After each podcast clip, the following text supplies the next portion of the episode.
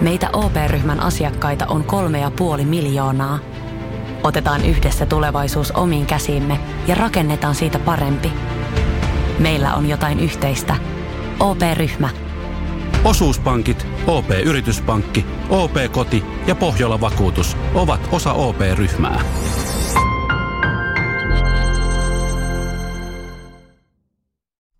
Moikka! Sä kuuntelet nyt Seminoorat sijoittajat podcastia. Meillä tulee uusi jakso joka torstai Podimoon ja nyt sä voit kokeilla Podimoa 60 päivää maksutta aktivoimalla tarjouksen osoitteessa podimo.fi kautta seminoorat. Tässä jaksossa. Ja nyt tulee se niin kuin iso juttu. Jos siellä joku kauppias miettii, no kuinka moni sitä haluaa maksaa bitcoineilla. Mulla on euroja, mä haluan mennä maksaa tälle kauppiaalle. Niin mä voin nää, siellä maksupäätteellä nämä eurot konvertoidaan bitcoineiksi ja ne bitcoinit konvertoidaan takaisin euroiksi salmaverkon yli. Taas kauppias saa sadasta eurosta 100 euroa ja se saa sen euromäärä saman tien. Mulla ei edes tarvinnut olla kuluttajana bitcoinia. Tämä koskee kaikkia meitä kuluttajia. Me halutaan kuluttaa euroja, niin mitä tämä tarkoittaa? Niin meidän pitää niin kuin, ottaa vaan eri sovellus käyttöön. Ja kauppiaiden täytyy vaan sieltä NCR tai Blackhawkin tai vastaavista point of sales järjestelmistä tehdä upgrade-päivitys. Tarkoittaa sitä, että se kauppias saa sen summan samantien ja täyteen hintaan, joten se voi tiputtaa prosentin kaksi tai kolme hintoja, saada kilpailuetua tai enemmän katetta. Seminuoret sijoittajat podcast. Studiossa Joel Harkimo ja Jani Junnila. Tervetuloa Seminu- Extra jaksoon! sen extra jaksoon, just näin. Jolle ei tullut niin pitkää taukoa nyt meille eikä kuulijoille, kun tultiin vähän tänne studiolle. No nyt oli pakko. Nyt on niin hyvä aihe taas tänään, että oli pakko tehdä, tehdä tämä ekstra jakso pois. Se olisi ollut tyhmää jäädä himaan kaivelemaan munia, kun tapahtuu maailmalla asioita. Näin on, ja meillä on Toni Heiskanen taas paikalla. Jälleen valtava ilo ja kunnia olla täällä tekeläisten kanssa. Mahtavaa, Kyllä. kiitos, että oot. Mä oon mä oon lukenut lehdistä, että sä et tee nykyään enää mitään haastatteluja, mutta ainut mihin sä suostut menee vieraaksi on seminoorat sijoittajat. Pitääkö tämä huhu paikkansa? No, no se pitää ehdottomasti paikkansa näin huhtikuun osalta. Okei, okay, no niin. Huhtikuun 22 on semmoinen, että ei muuta. Joo, Siit, siksi just isot respektit, että ihan täällä. mutta me käytiin jollekaan eilen lounaalla ja se oli hauska silleen, että soitin, että miss, missä sä meet, että ollaan siinä, mä olin siinä ravintolan lähellä autolla, sitten, että joo mä tuun just tästä Espaan. Että ah kato, siihen se menee se Tesla ja ajoin siihen Teslan perään. Nyt me ollaan Tesla-veljekset. Joo. Kaksi mustaa Teslaa peräkkäisiä. Se on kova. Kyllä on ollut itse asiassa sähköautosta pakko sanoa eh, yksi sana, että kun katsoo tuossa sitä säästöä. Toi Tesla-appi näyttää, että kolmes viikossa mä oon säästänyt 240 euroa polttoainekuluissa, niin se lämmittää mieltä. Mutta mitäs Toni, sä puhuit, että sulla on joku uusi, uusi business. Just näin. Mä oon yksi Strongest Groupin kolmesta perustajajäsenestä ja me tehdään tuolla B2B-maailmassa myynnin taikojamme. Autetaan asiakkaita tekee enemmän kannattavaa kauppaa ja vähemmän turhaa työtä. Ja tämän kaiken ilo on tietenkin se, että meillä on sitten hyvinvoiva tiimi, kasvava tiimi ja asiakkaita, jotka saa niin paljon arvoa, että ne maksaa iloisesti laskunsa, jotta me voidaan konvertoida ne asiakkaiden eurot sitten bitcoineiksi. All right. Mut viimeksi, Ostaako teidän firma bitcoinia? Totta kai. Niin. niin viimeksi kun me nähtiin, niin sä olit siellä, että mä oon lopettanut päivätyöt ja mä ostan vaan bitcoinia, niin onko tämä nyt yksi keino saada vähän lisää pääomaa, että voi ostaa niitä bitcoineja? Ihan hirveä FOMO. Niin kova FOMO, että oli pakko alkaa tekemään taas töitä. Okei. Okay. Et tuli se olo, että sulla on jotain annettavaa asiakkaille, nyt pakko auttaa niitä, niin sä perustit tollasen. Kyllä. Okei. Okay. Hei Jolle, ää, olemme äh, tätä meidän matkaa tehnyt tässä jo useamman kuukauden, vuoden, yli vuoden ja mä ajattelin yllättää sut tällaisella pienellä jutulla No, ja sä voit sitten kommentoida ääneen, että tota, matkalla tässä, kun tämän pussukan saat, että mitä sä näet, koska kuvaahan meillä ei ole. Tuossa, olkaa hyvä. Täällä on tämmöinen paperi, pieni paperikassi, missä lukee Joo. Laura, Laura Vartio ja sieltä Joo. löytyy tarra ja käyntikortti ja tuommoinen pieni laatikko. Ja tota, mikäköhän on? sanotaanko, että jaksoon ei ole tehty kaupallisessa yhteistyössä, mutta Mua- tuote saatu. Okei, okei. Tää on hyvä. Mä, me ollaan molemmat, tai sä oot naimisissa ja mä oon kihlois. Niin tää ei ole ainakaan nyt mikään kihlos. No mistä sä sen tiedät? No ei niin. Oi, kova. Eli täällä on tuo... Kaulakoru, kaulakoru, missä on dollarin merkki. Siinä on kaksi S-kirjainta. Toinen näyttää bitcoinilta ja toinen dollarilta. Ai, Se kato, on meidän joo. uusi logo. Okei. Seminuoret logo, josta Ai on tehty jaa. kaulakoru. Meillä on niitä. Kovaa. Mulla on täällä oma. Ai juma tjuikka, tää Ja- on törkeä Ja sitten meillä on kolmas tollainen, joka me arvotaan meidän Instagramissa meidän seuraajien kesken. wow. Nyt on kova. Joo, Kyllä. jumakauta. Jani on pistänyt tuuleen kivet sille. Tää on todella siisti. Niin, että me annetaan yhdelle toiselle henkilölle tämmönen. Niin näitä on yhteensä tehty kolme. Okei. Okay. Ja siis toi, pakko sanoa tuosta Laura Vartiosta, siis Viiskulmassa Helsingissä sen toi Kultaseppä-mesta.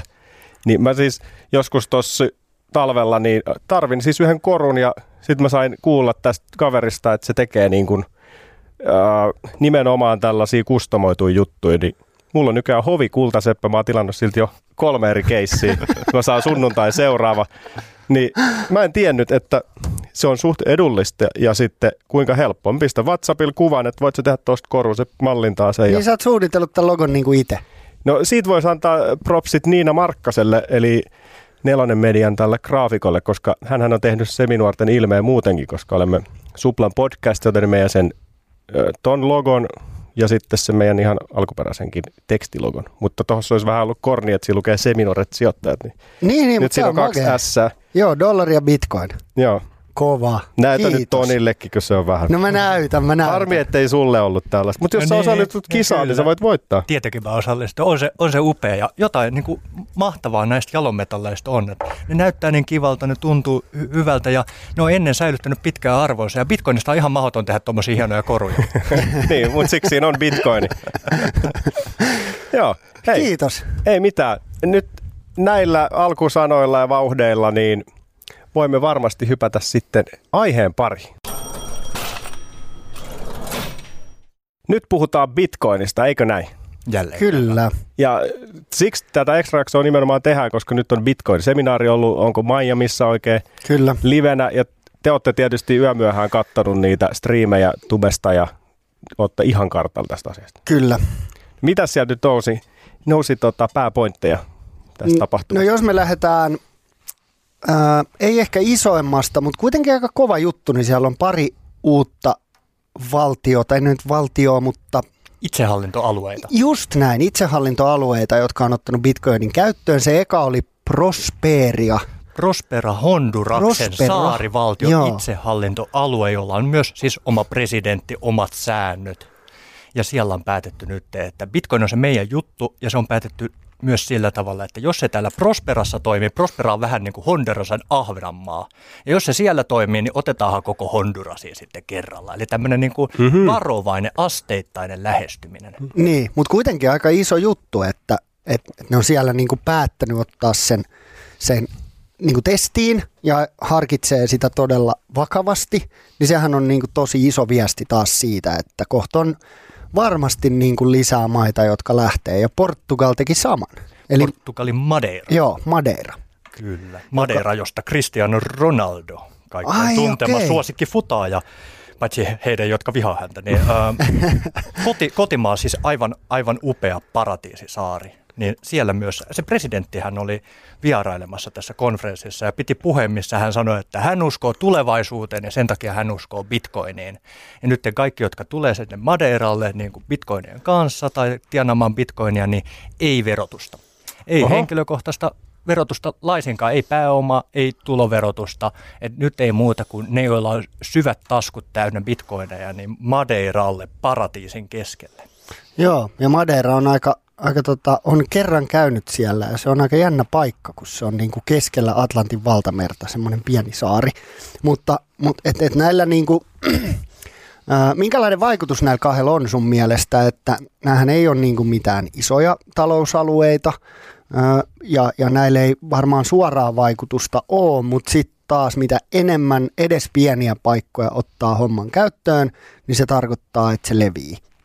Näillä on ehdottomasti merkittävä symbolinen vaikutus, jolla tarkoitetaan nyt just sitä, että kun se El Salvador oli niin kuin jättipamaus viime vuonna tällä niin kuin poliittisella ja niin kuin kansallisvaltion rintamalla, niin me ollaan tässä välissä nähty useita lakiehdotusallutteita niin Yhdysvaltojen osavaltioissa kuin sitten niin kuin paljon Keski- ja Etelä-Amerikassa, unohtamatta sitä, että Sveitsin ö, Luganon kaupunki on myös tehnyt ratkaisun, että siellä siis kaupungin alueella kaikki kaupunkimaksut ja muut, se on niin de facto legal tender, eli tämmöinen laillinen maksuväline se bitcoin siellä, myös Sveitsissä. Mitä yhdistävää taas se Sveitsi ja sitten tämmöisiä taloudellisia itsehallintoalueita, Madera ja Prospera, niin on just se, että ne elää ne pienet alueet tietenkin näistä varakkaista yksilöistä. Eli ne kannustaa isoja pääomien omistajia tuomaan itsensä ja varansa näille alueille. Mutta ennen kaikkea tämä symbolinen merkitys on tässä se, että El Salvador ei ole yksin, vaan siellä on muita aloitteita, on muita presidenttejä, jotka uskoo tähän, on muita alueita, jonne sä voit El Salvadorin lisäksi mennä ja tuntea olevas bitcoinien kanssa kuin kotona. Just näin.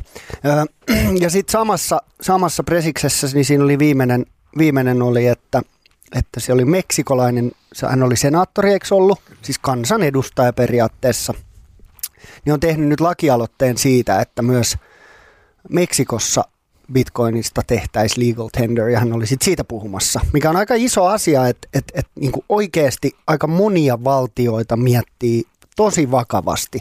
Ja Meksikohan olisi niin kuin megapamaus. Mm. Että jos joku Madeira ja Prospera, niin ne on aika pieniä vielä, pieniä testejä.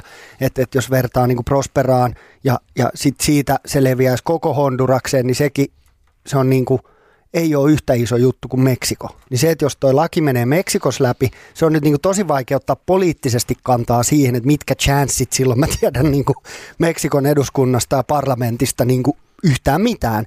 Ni, niin mun on ihan mahdoton sanoa, että että, tota, että onko täällä oikeasti realistinen mahdollisuus mennä läpi. Hän sanoi, että muutaman kuukauden päästä se tulee sinne parlamenttiin se lakiesitys, mutta, mutta se, että Meksikohan olisi jo, niin kuin, se olisi jo iso juttu. Se olisi aivan törkeän iso juttu ei vaan bitcoinille, mutta Meksikolla. Kyllä. Tätä perusteltiin, tämä Indira Kempis-niminen senaattori tosiaan siellä perusteli. Miten sä voit muistaa kaikki noin nimet? Mä en tajuu. No, se, on, se on lahja ja kirous. Uh, 70 miljoonaa meksikolaista elää ilman pankkitilejä. Joo, ja, niin olikin. Ja muutama. Ja tässä on just se potentiaali. Et, ja varmasti mietipä paljon meksikolaisia elää sitten Meksikon ulkopuolella, jotka lähettää taas Meksikoon rahaa. Tämä perinteinen El salvador mm. mitä viimeksi keskusteltiin, että ne iso virta on sitä kansainvälistä rahaliikennettä, josta Western Unionin kaltaiset niin kuin välistäjävetäjät ottaa aika paksun siivun. Niin taas jälleen kerran se kansantaloudellinen vaikutus, kun sitä rahaa tulee sitten kotimaahan, ilman välistä vetäjiä ja sen lisäksi sit siellä 70 miljoonaa ihmistä pääsee kansainväliseen maksuliikenteeseen ja pankkitileihin, jotka on heidän omassa hallussa kiinni. Niin se on kyllä todella merkittävä juttu. Ja mitä mä ymmärsin, niin katso tämä Samson Mau, joka on entinen Blockstreamin yksi isompi Bitcoin niin alan tekijöitä, niin entinen siellä strategiajohtaja, nykyinen sitten yrittäjä myös siellä Jan Kolme-nimisen yrityksen perusti. Hä, hänen missiona on ö, yleistää Bitcoin kansallisvaltiotasoilla. Ja ilmeisesti heilläkin on sitten keskusteluyhteys siellä presidentin kanssa parin viikon päästä ö, auki. Ja varmasti tullaan sivuun vielä maailman tapahtumiin, mitä tässä viimekin podcastin välissä on ollut, mutta nyt täytyy muistaa myös se, että pääministeri, Kanadan tuleva pääministeri, ehdokas, on ottanut ison statementin sen puolesta, että hän haluaa pääministerin tehdä Kanadassa Bitcoinista legal tendering, koska siellä oli nyt tämä konvoi-juttu, tämä rekkakuski-juttu, tämä tilien jäädyttäminen, joka puututti ympäri maailmaa. Mm. Nyt tämä pääministeri ehdokas. Mä en tunne Kanadan politiikkaa ihan samalla tasolla kuin me tunnetaan Meksikon politiikkaa. Että nämä, nämä on vähän tätä tämmöisiä tätä että kuinka, kuinka todennäköinen voittaja hän on, mutta kuitenkin, siis pääministeriehdokas, ihan validi pääministeriehdokas ottaa kuvia itsestään, kun hän maksaa bitcoinilla ja hän on ollut silleen, että, että tämä bitcoin, että tämä täytyy saada tänne, tämä turvaa ihmisten yksityisyyttä, omistamisen oikeuksiin, maksamisen oikeuksiin. Niin, siinähän oli iso keskustelu siellä, kun oli se konvoi, missä mä en ole niin kuin ehdottomasti, tai siis en ole konvoi ajatuksen kanssa samaa mieltä, mutta siinä mentiin niin kuin todella överiksi että, tota, että ruvettiin jäädyttää jengin pankkitilejä, jotka, jotka tota, osoittaa niin kuin demokratiassa mieltään, mm. mieltään ja sitten niiden pankkitilit laitettiin vekeä, niille kuulemma jää joku merkintä siitä, että, että ne on ollut si, siinä porukassa ja, ja se jää sinne, niin, niin, tota, niin toihan on aika just, toi, toi niin kuin todistaa että, että sen, että kuinka helposti sun rahat voidaan vaan viedä, kun joku sen päättää. Ja, ja nyt on muutenkin tapahtunut, no me päästään kohta siihen lisää, mutta se, että maailmassa on tapahtunut aika paljon asioita, jotka vaan niin kuin vahvistaa Bitcoinin tarinaa ja, ja, ja sitä olemassaoloa, että, että, että miksi sitä oikeasti tarvitaan. Ja nyt niitä esimerkkejä pulpahtaa niin kuin huonoista asioista, mutta sitten myös hyvistä asioista nämä, että että et valtioit kiinnostaa. Ja sittenhän se on niin kuin mielenkiintoinen, että se retoriikka mun mielestä Jenkeissä on muuttunut koko ajan. Nyt siellä on vähän semmoinen fiilis, että seuraavat nämä midterm election, niin ne voi olla ns. Niin kuin bitcoin-vaalit. Että siellä niin kuin kilpaillaan tällä hetkellä siitä, että kuka on eniten pro-bitcoin. Ja, ja siellä on sekä republikaaneja että demokraatteja, että se on niin kuin yhdessä ajateltu, että se ei ole niin kuin silleen, että toinen puolue kannattaa bitcoinia ja toinen ei, vaan siellä on tosi tämmöistä niin kuin bipartisan ajattelua sen ympärillä, että, että, että sitä niin kuin ajetaan. Janet Yellen on nyt puhunut siitä, että Bitcoin on niin kuin mullistava voima, kun hän on aikaisemmin ollut tosi negatiivinen. Hän on siis Fedissä, eikö ole? Valtiovarainministeri, Valti- entinen Fedin pääjohtaja. Entinen Fedin pääjohtaja, just näin. Niin, tota, niin siellä on se retoriikka Jenkeissäkin muuttunut, niin tossa jos tiedätkö, Meksikos hommat menee läpi ja Kanadas menee eteenpäin, niin, niin jos naapureilla on jo tämä käytössä, niin kyllä varmasti Jenkeillekin tulee aika FOMO ja siellä se koko niin kuin ajatusmaailma ehkä sitten kääntyy tämän asian suhteen.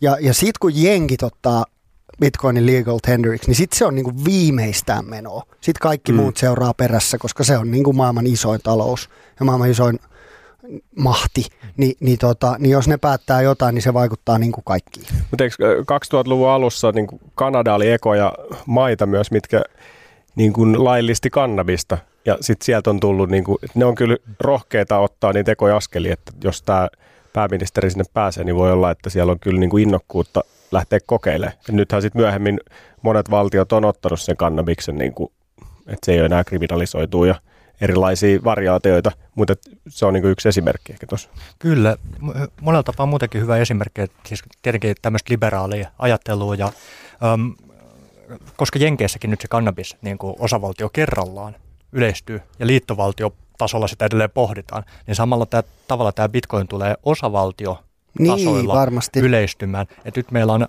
esimerkiksi Arizona jäänyt mieleen ja Texas toisena, missä on todella vahva bitcoin-louhinta, äm, tämmöinen, voisiko sanoa liiketoimintaympäristö, että ne olosuhteet on suotuisat bitcoin-louhinnalle ja se näkyy poliittisella tasolla, ne näkee, että sinne tulee pääomaa, sinne näkyy, että sinne tulee työpaikkoja ja siitä on tullut niin kuin niiden osavaltioiden semmoinen asia, mitä ne haluaa edustaa. Myös sitten niin kuin liittovaltiotasolla, mutta se lähtee osavaltio kerrallaan sitten se legal tender-asema ja niitä aloitteita on jo olemassa useita kappaleita. Joo, joo, toi on tosi mielenkiintoista. Tuota, ää, nyt mulla oli joku pointti, mutta se katosi. Siihen varmaan siihen itse tapahtumaan voisi palata sen verran, että Tän, tänä vuonna, jos miettii niitä trendilinjoja, mitkä siellä on jatkunut, niin on esimerkiksi nämä urheilijat. Viime vuonna niitä alkoi tulla enemmissä määriä, sitten tuli jostain, että Australiassa on joku pesäpallojoukko, joka nyt tosi pro Bitcoin, ja sitten tuli, tuli niin pikkuhiljaa korisjengiä tuolta NBAlta, ja nyt tuli ensimmäinen NFL-joukkue, tämmöinen tätä Titans-niminen NFL-joukkue, joka um, mahdollistaa muun muassa kausilippujen ostamisen bitcoinilla ja sitten äm, tämmöisten niin kuin sviittien ja isojen niin kuin pakettien ostamisen bitcoinina ja mikäli sille on kysyntää ja se toimii, niin sitä laajennetaan niin kuin kaikkiin palveluihin. Eli, ja sitten tämä niin tuli esimerkiksi siitä, että siellä oli Odell Beckhamia NFLstä ja sitten Serena Williamsi äh, niin kuin tennismaailmasta monien tuntema, joka lähtee myös niin kuin Cash Appin kanssa yhteistyössä kertoo tätä Bitcoin-tarinaa eteenpäin. Eli tämä on urheilijoillehan ollut iso juttu. UFC oli toinen, joka nyt tällä viikolla ilmoitti, että ne maksaa taistelijoille bitcoin-bonuksia. Joo, mm. ottelubonukset voitoista tai tyrmäyksistä tai näistä, niin ne maksetaan niin, ne oli ennen, tulevaisuudessa bitcoin. Ennen 50 000 dollaria per keissi, niin nyt onko se yksi bitcoini? se, se, sehän on kova. Ja mä itse asiassa jostain iltapäivän mediasta luenkin tuossa viime viikolla, että joku suomalainen taistelija oli jotain bitcoin-bonuksia saanut. Ja hän sanoi, no en mä vielä tiedä, tosi kiva juttu, että en mä tiedä mitä näillä teet. Pitää soittaa yhdelle kaverille, joka tietää enemmän. Mutta toi on just Oliko oikein mentaliteetti. Oliko se sinä? Ei tullut mulle puhelu vielä en tuntenut häntä, mutta toi just oikein mentaliteetti, että jos sä, jos sä pääset tienaamaan bitcoinin, mikä on vallan loistava juttu, että sä pääset ikään kuin riskittömästi hankkimaan sitä, riskittömästi siinä mielessä, että sä et käytä omaa pääomaa, vaan sä saat sen bonuksena tai saat sen osana palkkiota. Ja sit sä soitat sille viisaammalle kaverille, sillä aina jossakin, nykyään niitä alkaa olemaan niitä. Mm. Joka kulmalla on aina jo, joku kaveri, joka tietää tästä enemmän. Ja soittaa ja kysyy. Mutta voiko tässä käydä sama kuin joku Matti Nykänen saa palkinnoksi Itävallan jostain kisoista auton ja sitten sit se on niinku ongelma, että millä mä tuon tämän Suomeen, kun mun pitäisi maksaa autoveroa, joka on enemmän kuin tämä autoarvo Suomessa. Niin, niin meneekö toi, no menee ehkä vähän ohi aiheen, mutta kuitenkin, että sä saat lahjuksen tollasena, tolla, että se ei ole rahaa, niin miten verottaja mahtaa nähdä sen? Se, se on niin kuin osa sitä tuloveroa Mm. palkkiona. Ja sitten mikäli sen arvo nousee niin kuin euroihin verrattuna, ja sä myöhemmin myyt sen, niin sitten se on pääomatuloveroa alasta.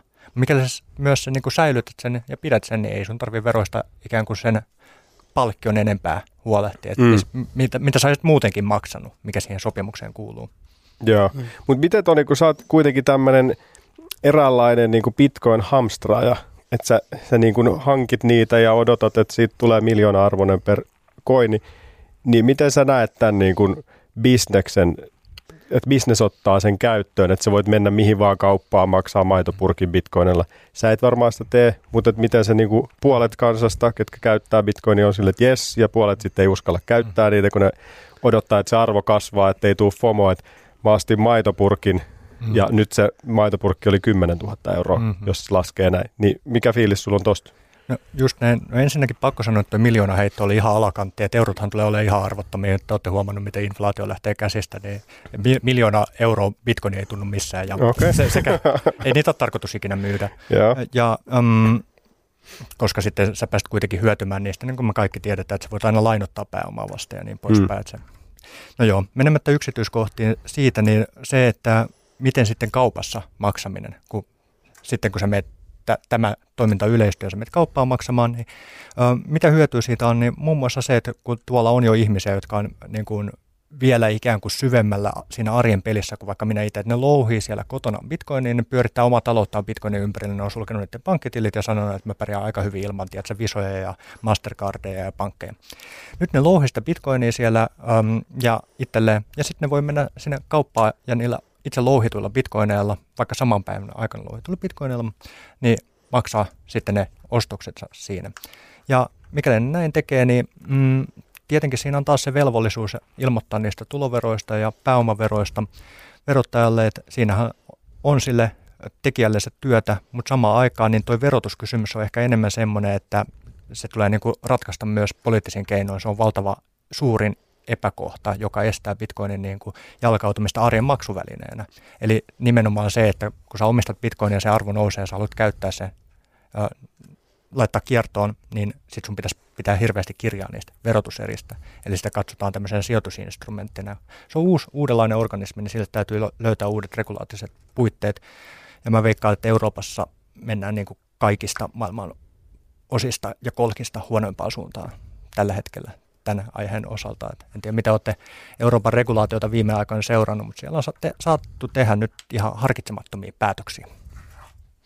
Siellä on äänestetty tämmöisistä yksityisten lompakoiden tätä, mm, eli kaikkien lompakoiden, jotka ei ole pörssin lompakoita, niin näiden tunnistautumispakosta, joka tarkoittaa siis sitä, että jos haluaisit niin kuin ostaa yhteistyökumppani CoinMotionilta vaikka, ettekö te tee CoinMotion? Joo. Joo, te CoinMotionista bitcoinia ja lähettää sen omaan lompakkoon. Niin EU-ssa päätetty olisi hyvä juttu, että se lompakko, mihin lähetetään nyt bitcoinia, niin se täytyisi jotenkin myös tunnistaa, ikään kuin liputtaa, että hei, täällä on että tämä on jolle niin Tonin lompa- lompakko. Joo, tämä on jolle lompakko täällä, että mä omistan sen, tässä on, ja sitten niin ne hyväksyy, okei, saat lähettää omaan lompakkoon. Mutta mitä jos sä haluaisitkin lähettää Janille, ja Jani olisi silleen, että en todellakaan, että sä haluat kertoa, että tämä on mun lompakko. Mm, Niin sitten ne, niin ne luo regulaatiota, missä pörssit ei saisi tehdä tämmöisiä siirtoja, joo. joka tarkoittaa sitä, että sitten ne bitcoinit liikkuisi lähinnä niin kuin pörssien sisäisissä verkoissa, ja sitten syntyisi valtava harmaa markkina, Mm. missä sitten ihmiset siirtää keskenään bitcoinia, koska sitähän ei pysty kuitenkaan niin kuin pysäyttämään, estämään, reguloimaan ja muu maailma ei tule mennä tämmöiseen Niin, siis- hulluuteen niin kuin nyky, nykynäkemyksen mukaan. Niin siis sitä ne ei pysty koskaan estämään, että Toni lähettää jollelle Mm. anonyymisti tota bitcoinia, niin sitähän ne ei pysty reguloimaan. Joo, ja ajatus on kiva, että hei, estetäänpä tässä niin terroristeja ja muita rahanpesijöitä niin lähettämästä rahaa, mutta miettikääpä sitä, että kun kaikki nämä tietokannat, nämä pörssien tietokannat, ennemmin tai myöhemmin aina nämä asiakastietokannat hakkeroidaan, niitä oikeasti melkein viikoittain. Sieltä paljastuu, että taas on jostakin päästy käymään näitä asiakastietokantoja läpi. No nyt siellä hakkeri menee niin kuin ikävä kyllä tätä pörssin tietokantaa läpi ja katsoo, että aha, Tuossa olisi jolle osoite, siellä on ton verran bitcoinia, tuossa on Jani osoite, ton verran bitcoinia. Missäkään se jolle asuu? Voisi varmaan käydä kysymässä näistä bitcoineista. se on, mm. Siitä tulee hirveä tämmöinen honeypot niin sanotusti, niin kuin, äh, semmoinen saalis, joka on niin ryöstille äärimmäisen himottava ja helposti saatavilla. Se tietokanta, missä näkyy kaikkien sitten omistukset. Ja se, se tekee niin kuin, näille pörsseille kauppatoimijoille koko Euroopassa, niin tämä lainsäädäntö aivan katastrofi. Se tulee ajamaan tämän, niin kuin nykyisen mennessään läpi tämmöisenä. Se ajaa sen liiketoiminnan kyllä ulkomaille ja käyttäjät harmaille markkinoille tosi lyhytnäköisesti ja ahdasmielisesti rakennettu viritys. Koska, ja tämä niin kuin kuvaa sitä, että tehtiin EU-ssa uutta lainsäädäntöä, eikä muuten konsultoitu yhtään alan asiantuntijoita. Mm. Ja kun sulla on tämmöinen uusi teknologinen toimiala, niin vedäpä tuolta pakasta 70-vuotias demari joka ei ole ikinä käyttänyt koko teknologiaa eikä tiedä siitä mitään, mutta haluaa tehdä päätöksiä. Mm, näkee sen uhkana jollekin, mistä ei edes tiedä, mistä se on. Mutta toi on aika usein monissa asioissa sellainen, että kun ei tiedetä jostain, yritetään estää se, että se M- tulee niin kuin häiritsemään Mutta on, onko se nyt niin, että tämä lompakkoiden tunnistautuminen, niin onko se pöydällä, että sitä ei ole vielä äänestetty? Koska mä, sen mä katsoin, että tuosta proof of workista, niin se yritettiin kieltää, mutta se äänestys se ei mennyt läpi se ei mennyt läpi, mutta äänestettiin läpi ja nyt tämä on tämmöisillä niin kuin kommentaarikierroksella, missä sitten hiotaan yksityiskohtia. Mutta se on äänestetty läpi ja se tarkoittaa sitä, että se olisi niin kuin tulevan 12 kuukauden päästä ö, voimassa ja ne yksityiskohdat, millä se on voimassa, niin niitä hiotaan vielä.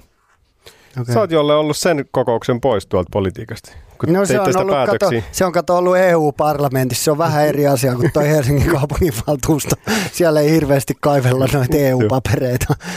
Voitko Siellä ha- päätetään, että onko, onko Sanomatalon ulkopuolella tarpeeksi roskiksia. Tämmöisiä asioita. No niin. Voitko hakea sinne, missä päätetään isommista asioista? No ehkä, päästään jo, vaikuttaa. Ehkä, ehkä joskus joo. Ehkä joskus joo. Mm. Joo, voidaan ottaa se Meksikotaktiikka, että me laitetaan tässä pöydältä pari bitcoinia, niin alkaa tapahtua. Saadaan päätökset läpi. Itse voi ainakin myöntää olevani täysin yhden asian äänestää. niin. joo, joo. Tota, Okei, okay. no mutta sitten jos me mennään takaisin siihen tapahtumaan, niin mikä oli sun mielestä isoin asia, mikä siellä nyt oli? Oliko se sun mielestä tämä loppuillan Jack Mahlersin hmm. esitelmä? Ehdottomasti, eikä pelkästään sen takia, että Jack Mallers valtava hieno esiintyjä, hmm. siis todella viihdyttävää seurata. Jack Mallersin esiintymistä, kaikkien kannattaa YouTubesta mennä se Uh, Joo, ja hän on aika, pakko, pakko nopeasti mm. kommentoida, että hän on kyllä aika inspiroiva jätkä, koska se on tämä sama äijä, joka käytännössä vei El Salvadorin bitcoiniin tai Jeesus heitä siinä ja oli siinä niin kuin, käsittääkseni pääkonsulttina auttamassa, että ei vienyt edes omaa firmaansa vetämään sitä Bitcoin-projektia, vaan oli vaan tämmöinen niin kuin auttava käsi. Ja hän ilmoitti sen viime vuoden Bitcoin-konferenssissa ja nytten, niin hän oli tämän eilisen päivän viimeinen puhuja ja hänen otsikkonsa oli Untitled, niin sitä arvas, että tuskin se jätkä tulee kertomaan siellä, että hän on perustanut uuden bitcoin-lompakon, vaan, vaan että, että tulee jotain isoa, niin odotukset oli jo aika korkealla. Ja se oli, se, it delivered. Just näin. Ja se, että miten iso juttu tämä on, niin se selvii edelleen tässä jatkuvasti. Mutta mä uskon, että se on isompi kuin mitä me tällä hetkellä edes pystytään käsittelemään. Öö, se puheen titteli tosiaan paljastui siinä vasta iltapäivällä muutama tunti ennen t- tätä Jackin puheenvuoroa ja se titteliksi tuli The King's Gambit, joka on siis shakissa tämmöinen pelin avaava liike, joka avaa sitten sen niin hyökkäjän näkökulmasta sen koko pelilaudan avoimeksi. Ja se kuvastaa tätä äh, niin kuin announcement, eli tämmöistä niin kuin julkistusta, minkä hän teki. Um, iso teema koko tapahtuma osalta muutenkin salamaverkko. Se liittyy tähän julkistukseen myös. Muun muassa Robin Hood, tämä iso pörssi, he kertoi kaksi tiukkaa faktaa. Bitcoin on heidän kaikista um, ostetuin um, tämmöinen yksittäinen sijoitus tässä valtavalla sijoitusalustolla enemmän kuin Tesla-osaketta ja Apple-osaketta, niin Bitcoini säännöllisellä kuukausiostolla. Ja sen lisäksi he ottaa tämän salamaverkon kaikille käyttäjille käyttöön. Ja kuten myös teki Kraken pörssi ja kuten mm, myös teki moni muu tässä niin kuin tapahtuma-aikana, tämä salamaverkon käyttöönotto oli yksi iso juttu. Ja tämä tarkoittaa siis kuluttomia välittömiä siirtoja kenelle tahansa bitcoinia hyödyntäen. Ja nyt me päästään tähän Jack Mallarsin tiedotustilaisuuteen ikään kuin tähän hienoa hetkeen, mikä eilen tapahtui. Ja Jack siinä kuvasi sitä, että miten täällä maksuliikennepuolella ei ole tapahtunut innovaatioita yli 60 vuoteen. Tarkemmin ottaen 62 vuoteen. Eli viimeisen innovaatio maksuliikenteessä oli äh, luottokortit. Ensimmäinen luottokortti oli Diners Club.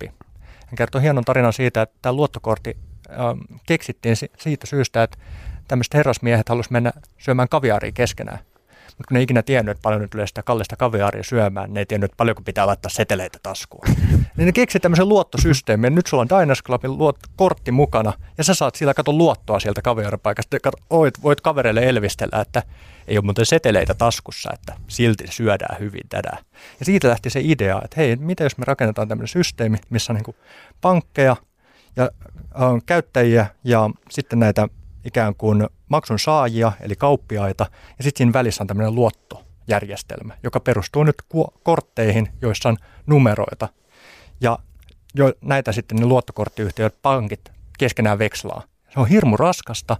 Pahinta tässä on se, että tämä maksaa kuluttajille hinnoissa, eli kauppiaille, maksun hetkellä kolme prosenttia.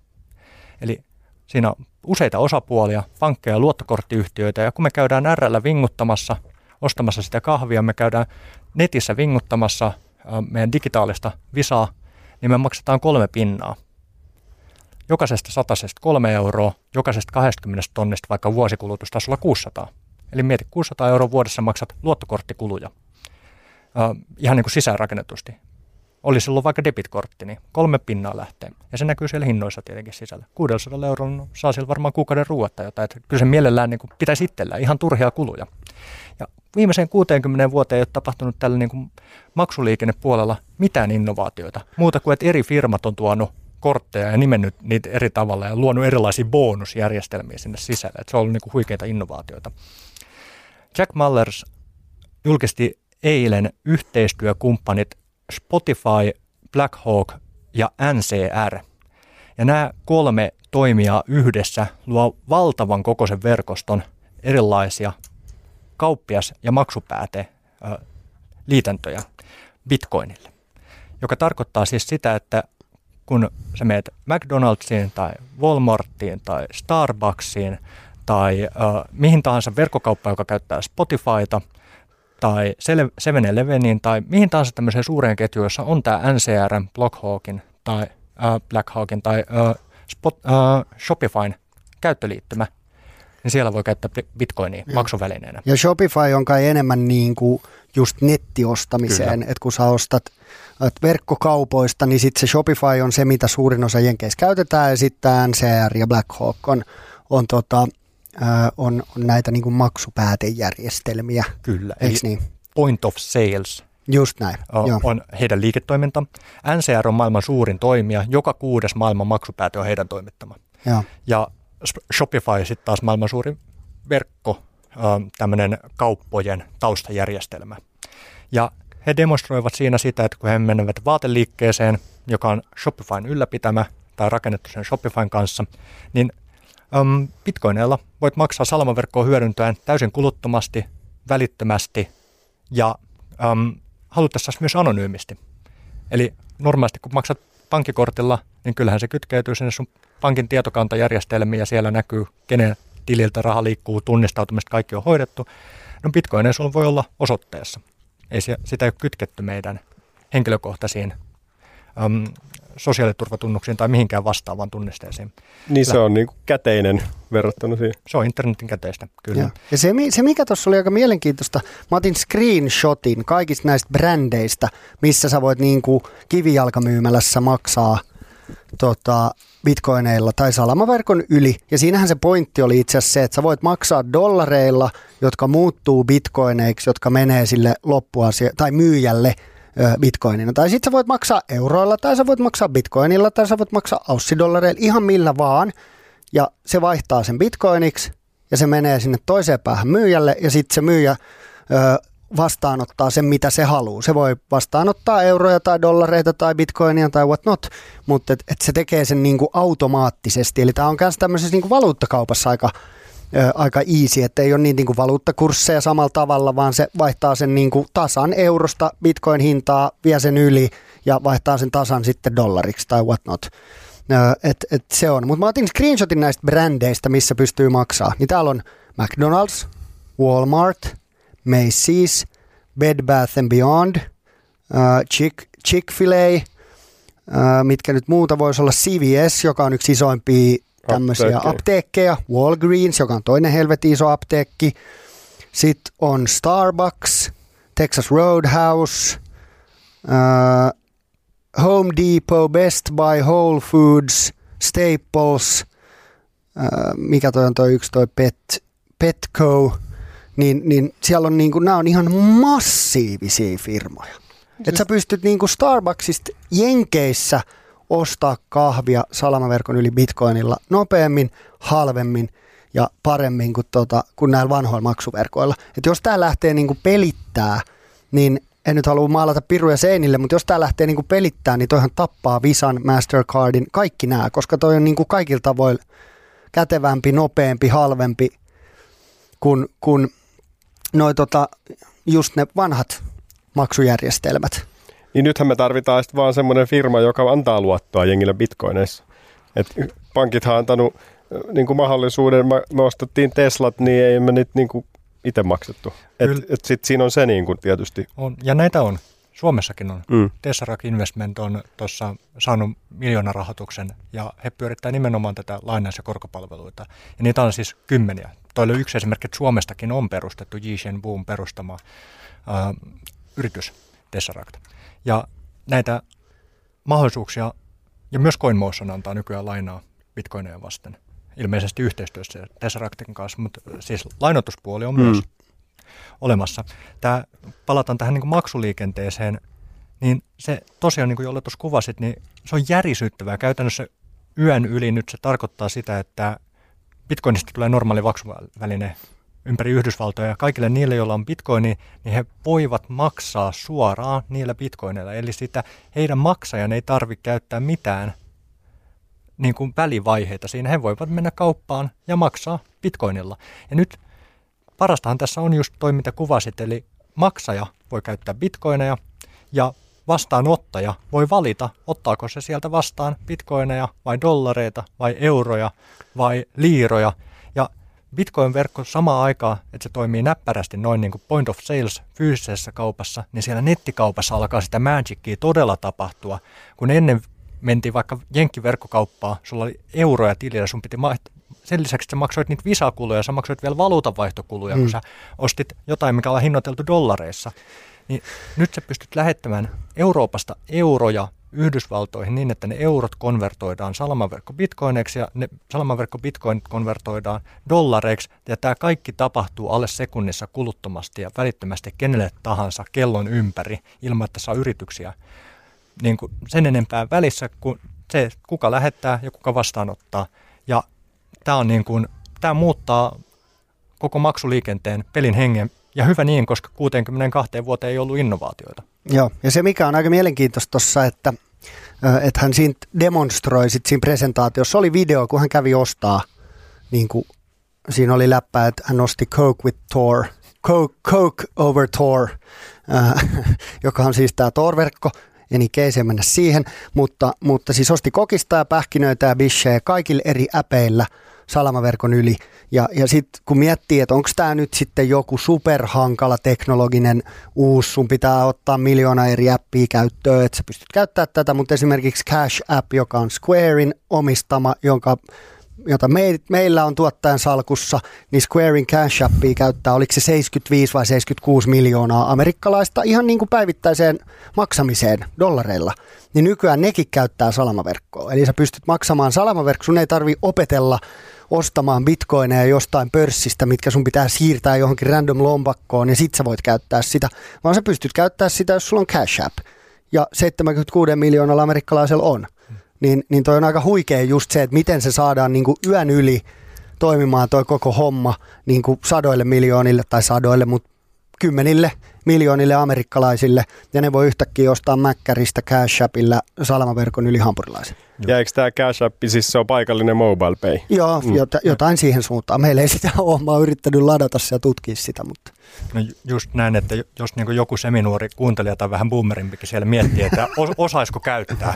Jos sä osaat käyttää MobilePaytä, niin sä osaat käyttää näitä salamaverkkoapplikaatioita. Ja itse asiassa jos joku siellä MobilePayltä kuuntelee, niin ladatkaa nyt hemmetti se salamaverkkomahdollisuus siellä, että jengi pääsee lähettää MobilePayn yli bitcoineja ja maksaa bitcoineilla. No. Niin ja siis tässä niin kuin, hyvä yksi pointti siis se, että, että mik, aina kun tulee joku uusi asia, vaikka sähköauto tai bitcoin tai mikä nyt tuleekaan seuraavaksi, niin, niin on hirveä vastustus siihen, että tai semmoinen, että kertokaa, että miten se toimii ja miksi tämä on näin. Mutta eihän meillä ole hajuukaan, miten niinku pankki toimii tai bensa-auto toimii. Et se vittu kulkee eteenpäin bensalla, mutta eihän niinku jengi tiedä että mi, sillä isossa kuvassa, että mitä siellä tapahtuu.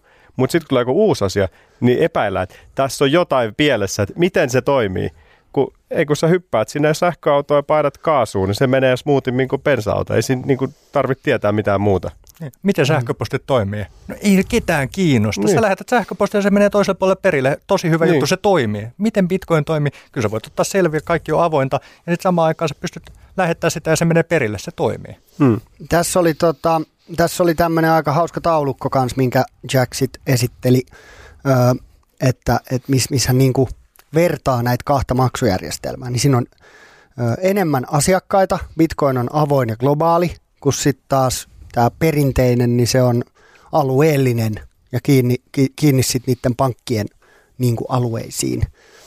Sitten kauan siinä kestää, että se maksu menee läpi fyysisesti, niin tuossa se kestää sekunteja, kun perinteisessä pankkijärjestelmässä kestää 2-15 päivää. Et kun sehän vaan menee se viesti, se luotto, että nyt saat velkaa tälle kaupalle, mutta sitten se rahahan siirtyy paljon myöhemmin, niin siinä kestää 2-15 päivää. Kulut Bitcoinissa ilmaisia ja avoin markkina, ja perinteisessä niin 2,9 prosenttia plus 30 senttiä per osto.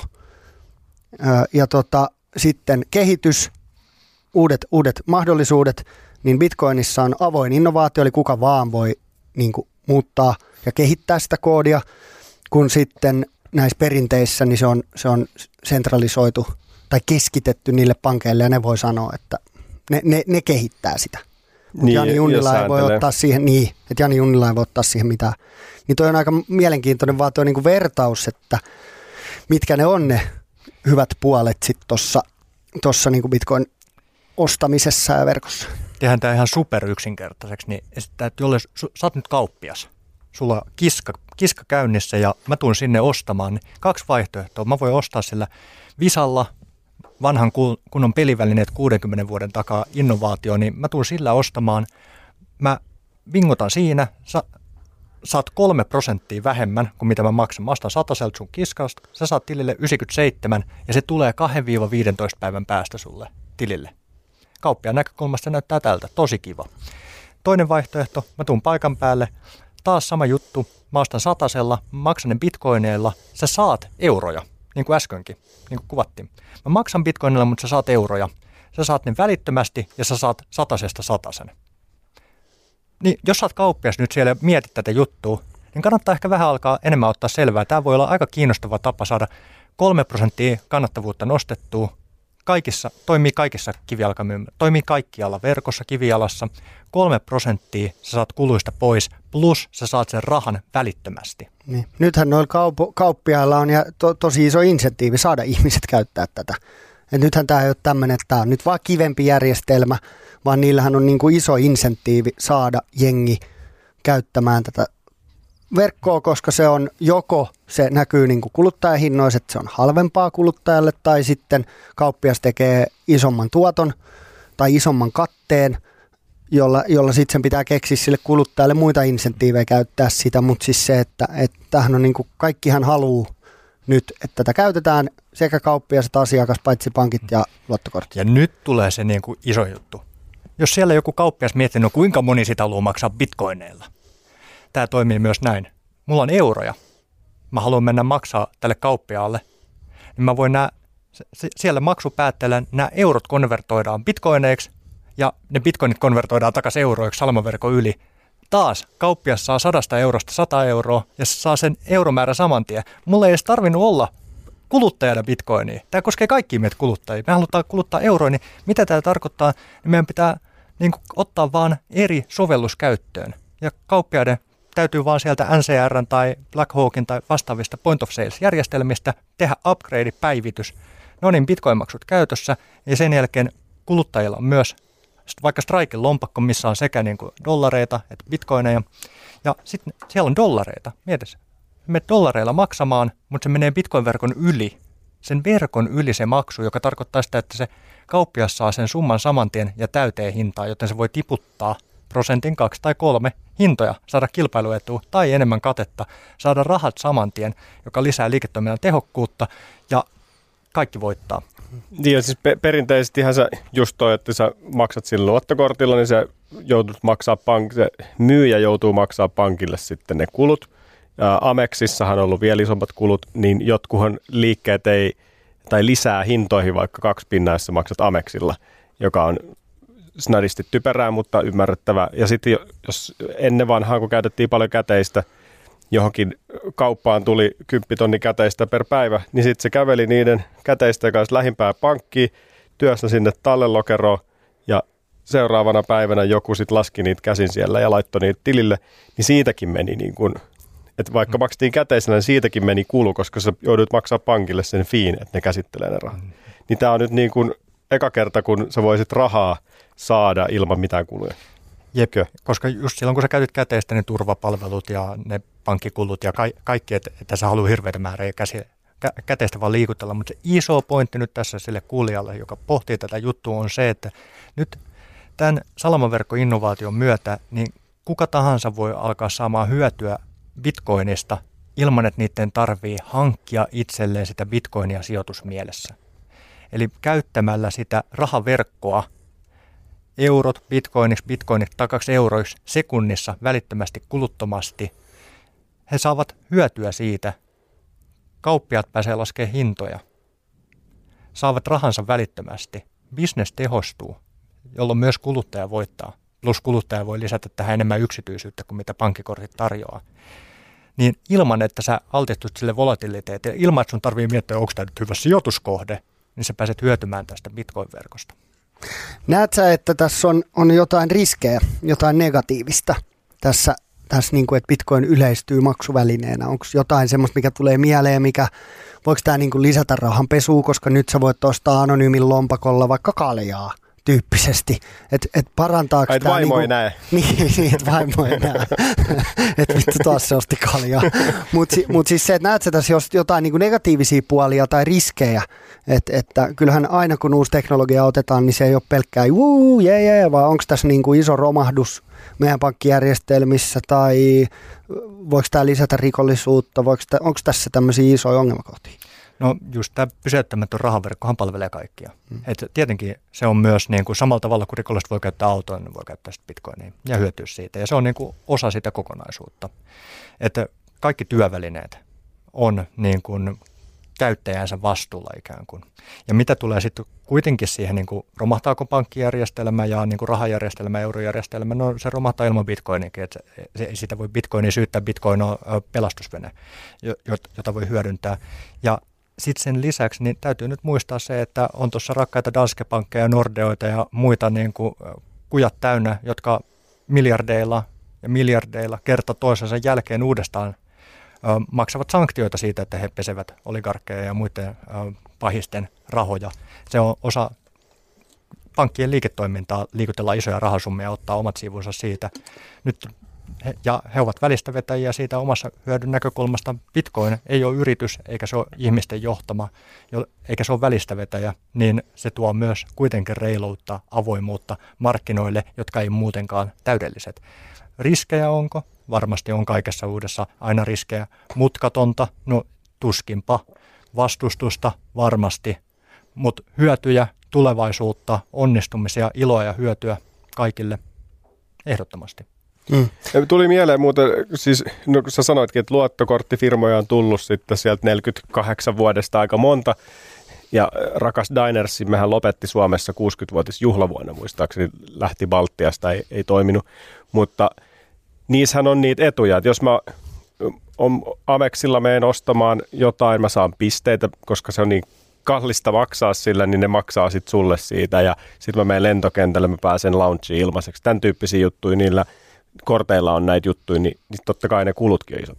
Mutta sittenhän siinä on myös, myös just tällaisia luottoturva tai mikä netsi, jos, jos sä ostat jotain ja siinä käy jotain, niin sitten siellä on niinku vakuus, vakuutus sille. Ja sitten toisaalta myös niitä etuja sitten sen netsi ulkopuoleltakin on, että eri korteissa erilaisia vakuutuksia, jos ostat gigantista pesukoneen ja oot nostamassa sitä pakusta himaa ja se tippuu, menee rikki, niin sitten sä menet sinne, että hei, mulla oli tämä, mä maksoin tällä, mä saan uuden. Mm. Niin kuin, että on tommosia juttuja, mutta nehän on sitten sen, äh, sen sun brändin tekemiä, niin jos mä siirrän sitä bitcoinia siellä täällä, niin onko siihen mahdollisuus sitten rakentaa vastaavia palveluita? Just näin. Ja kysyntäperusteisesti ja on rakennettu ja tullaan rakentamaan. Kaksi vaihtoehtoa on niin kuin raasti kuvattuna. Joko sä voit käyttää bitcoinia vähän niin kuin käteisenä, sille internetin käteisenä, että samalla tavalla kuin käteisessä ei ole luottoturvaa tai mm. muutakaan tämmöistä, me tehdään käteiskauppoja. Et ei me otettu, me ei otettu nyt mitään välikäsiä tällä kertaa mukaan, me päätettiin tehdä keskenämme käteiskauppaa. Mm. Niin sitten se toimii myös niin. Ja sitten samaan aikaan, jos sä haluat hyödyntää jotain palvelun tarjoajaa, jonka kautta sä teet niitä bitcoin-siirtoja, eli he käyttää sitä teknologiaa ja sä käytät heidän palveluita niin sä saat varmasti luottotorvat ja bonukset ja hierovat tuolit lentoasemalla ja tiedätkö, kaikki, kaikki nämä, mitä nämä Diners ja vastaavat tarjoaa. Ja sitten ne näkyy hinnoittelussa ja sä maksat niistä palveluista. Mm. Ne on palveluita, joilla tar- täytetään kysyntää, joilla on hintansa ja paikkansa. Ja tietenkin ne on rakennettavissa myös bitcoinin päälle, mutta silloin luovutaan siitä, että me ei tehdäkään enää keskenämme käteiskauppaa, vaan me otettiin lisää jengiä mukaan tähän meidän kaupantekoon. Mm. Ja sitten on taas niin kuin kylän korkein lasikuutio, missä on meidän toimisto. Frankfurtti on täynnä niitä helvetiin korkeita 200 kerroksisia pankkeja, niin, niin kyllähän siihen nyt tarviikin vähän katetta, että ne pyörii ne, tota, se ikkunanpesiä, mikä aloittaa silloin tammikuun ekapäivä sieltä ekasta ikkunasta, niin se pääsee vuoden loppuun asti, niin se on siinä seuraa, tai niin kuin mennyt ympäri ja sitten aloittaa uudestaan. Mutta on siinä niin kuin kuluja tuommoisessa. Nyt on tärkeää myös muistaa se, että se pankkiekosysteemin kehitys tapahtuu suljettujen ovien takana. Ikään kuin jokaisella pankilla, jokaisella luottokorttijärjestelmällä niillä on se oma kehitystiimi, mm. omat suunnitelmat. Bitcoinin suhteen se kehitys on lähes aina avointa Siis kun Bitcoin-verkkoa kehitetään avoimesti, kuka tahansa voi tulla osallistumaan siihen kehitykseen, se kehitystyö avointa. Ja sitten yksittäiset vaikka lompakot, sovellukset, niin hyvin usein niitäkin kehitetään niin kuin avoimen lähdekoodin toimintamallilla. Eli se koodi on avointa ja siihen voi kuka tahansa tulla tekemään kehitystä. Ja koska Bitcoin on avoin ja siihen voi kuka tahansa tulla tekemään kehitystä, niin se tarkoittaa sitä, että nämä niin kuin maksujärjestelmän vaihtoehdot ja kaikki nämä niin kuin bonushässäkät ja muut, mitä tuossa kuvattiin, niin niitä tulee tähän vapaille avoimelle markkinoille enemmissä määrin. Tämä mahdollistaa uudenlaista innovaatiota. Se, että ennen oli hirveän niin regulaatiokynnys osallistua ja selkeä kehitys tapahtuu siiloissa suljettujen ovien takana, niin nyt se kuka tahansa voi osallistua kehittämiseen avoimessa ympäristössä, avoimessa koodissa, joka mahdollistaa ihan uudenlaisia innovaatioita. No jos me mennään nyt viimeiseen, meillä on muutama minuutti vielä aikaa, niin mitä sä Toni odotat nytten näitä muilta konferenssipäiviltä. Siellä on isoja puhujia tänään. Siellä on se Cynthia Loomis, joka on nyt sitten tämä senaattori, joka on Jack Mahlersin kanssa tätä regulaatio työstänyt ja lakialoitetta työstänyt. Hän varmaan ilmoittaa jotain isoa tänään. Mitä muuta sä odotat tältä niin kuin toiselta konferenssipäivältä, joka Jenkeissä alkaa, no se alkaa tämän, näillä, näillä main. Se alkaa näillä hetkillä ja toi mitä mainitsit, toi Cynthia Lummis, senaattori, joka ajaa yhdessä näiden innovaatioiden suojaamista, niin samankaltaista nyt on ollut niin paljon poliittista aktiivisuutta. On Pete Sessioni, on äh, Cynthia Lummista ja um, monia muita kongressin edustajia, senaattoriedustajia. Ja kuten sanoit myös hieman yllättävästi, myös Janet Jelleniltä tuli niin kuin ihan kohtuullisia lausuntoja aiheesta, niin kuin, että propsit siihen suuntaan on otettu selville, olla vähän innoissaankin, niin kyllä mä odotan, että noita poliittisia statementteja tulee. Ja Yhdysvaltojen sisäistä, nimenomaan kun puhuttiin näistä osavaltioista, niin kenties lähtee aluksi kaupunki, kunta, osavaltio niin kuin tä, tä, tässä tätä syklissä liikenteessä. Niin poliittista puhetta jonkun verran se on enemmän ajankohtainen, mutta samaan aikaan innoissaan moni pelkää sitä regulaatiota ja niitä rajoituksia. Puhuttiin tänäänkin siitä, miten EU ammutaan kenties molempiin jalkoihin vahingossa itteensä, kun ei ymm- oikein ymmärretä, mitä tehdään. Mutta samaan aikaan niin täytyy muistaa, että aina matkalla sattuu ja tapahtuu, mutta Bitcoin on itsessään, niin se on kyllä pysäyttämätön antifragiili ilmiö. Niin sitä on vain ilo seurata, kun se vahvistuu. Että tapahtuu tänään ja huomenna ja ylihuomenna ja viikon päästä ja puolen vuoden päästä ja vuoden päästä mitä tahansa. Niin tämä on upea matka. Hyvä. Kiitos. Tässä tämä oli huomenna. Tehdään ekstra jakso sitten seuraavasta konferenssipäivästä. No ei. Mutta siis kyllä niin kuin, make olla taas studiossa ja varsinkin saada Toni tänne messiin, kun sieltä tulee niin kuin, tämän alan analyysiä aika syvällä, syvältä sydämestä. Mut, Kyllä, ää, seminuoret istuu hiljaa. Kyllä, kuunnellaan, mitä on sanottavaa. Mutta mut tosiaan siis kiva olla studiossa. Ehkä joskus tehdään joka viikko näitä jaksoja, mutta nyt meillä on jollekas pieni tauko ja jäädään, jatkamme lomaamme tästä podcastista. Ää, ja kiitämme vielä myös Laura Vartiota tästä Kyllä. koruprokkiksesta. Että käykää tsekkaa lauravartio.com tai Laura Vartio Instagram. Ja meidän Sie- Instagram. No seminuoret sijoittajat. Sinne pistää muuten vähän kuvaa sitten tästä Joo. korusta ja myös kilpailu on tulossa, mistä voitte voittaa tämän hienon korun, jota on tehty kolme kappaletta tässä maailmassa. Joo, ja toi koru on sitten myös vippikortti Seminuorten studio. Et sit jos olet se onnekas yksi voittaja, joka saa sen kolmannen korun, niin sillä pääsee studioon koska vaan. Okei, okay, no niin. Hyvä. Joo. Siinä pitää olla kato jotain etua kanssa. Kyllä. Joo. Ja sun, sunkaan voi sitten sparrailla Coinbasein tilanteesta päivittäin. Joo, mä vähän, no se mua tuosta Bitcoin-konferenssista pelottaa, että Coinbase ei ole näkynyt oikein mitenkään. He ei ole ilmoittanut oikein mitään, ei ole. Ei, kato, ne ei ole niin enää innoissaan Bitcoinista. Ne haluavat, että kaikki treidaa Shiba Inua mahdollisimman paljon. All right. Tähän on hyvä lopettaa. Kiitos, Kiitos Toni. Toni että tulit vieraaksi, varsinkin kun ettei tee haastatteluja. Huhtikuussa. Kiitos kaikille. Kiitos teille. Ilo ja kunnia olla täällä taas. Hyvä. Kiitos. Moi. Moi. Moi moi. Moikka. Sä kuuntelet nyt Seminoorat sijoittajat podcastia. Meillä tulee uusi jakso joka torstai Podimoon. Ja nyt sä voit kokeilla Podimoa 60 päivää maksutta aktivoimalla tarjouksen osoitteessa podimo.fi kautta Seminuorat. Parkman. Parkman. Suomalainen parkkiäppi.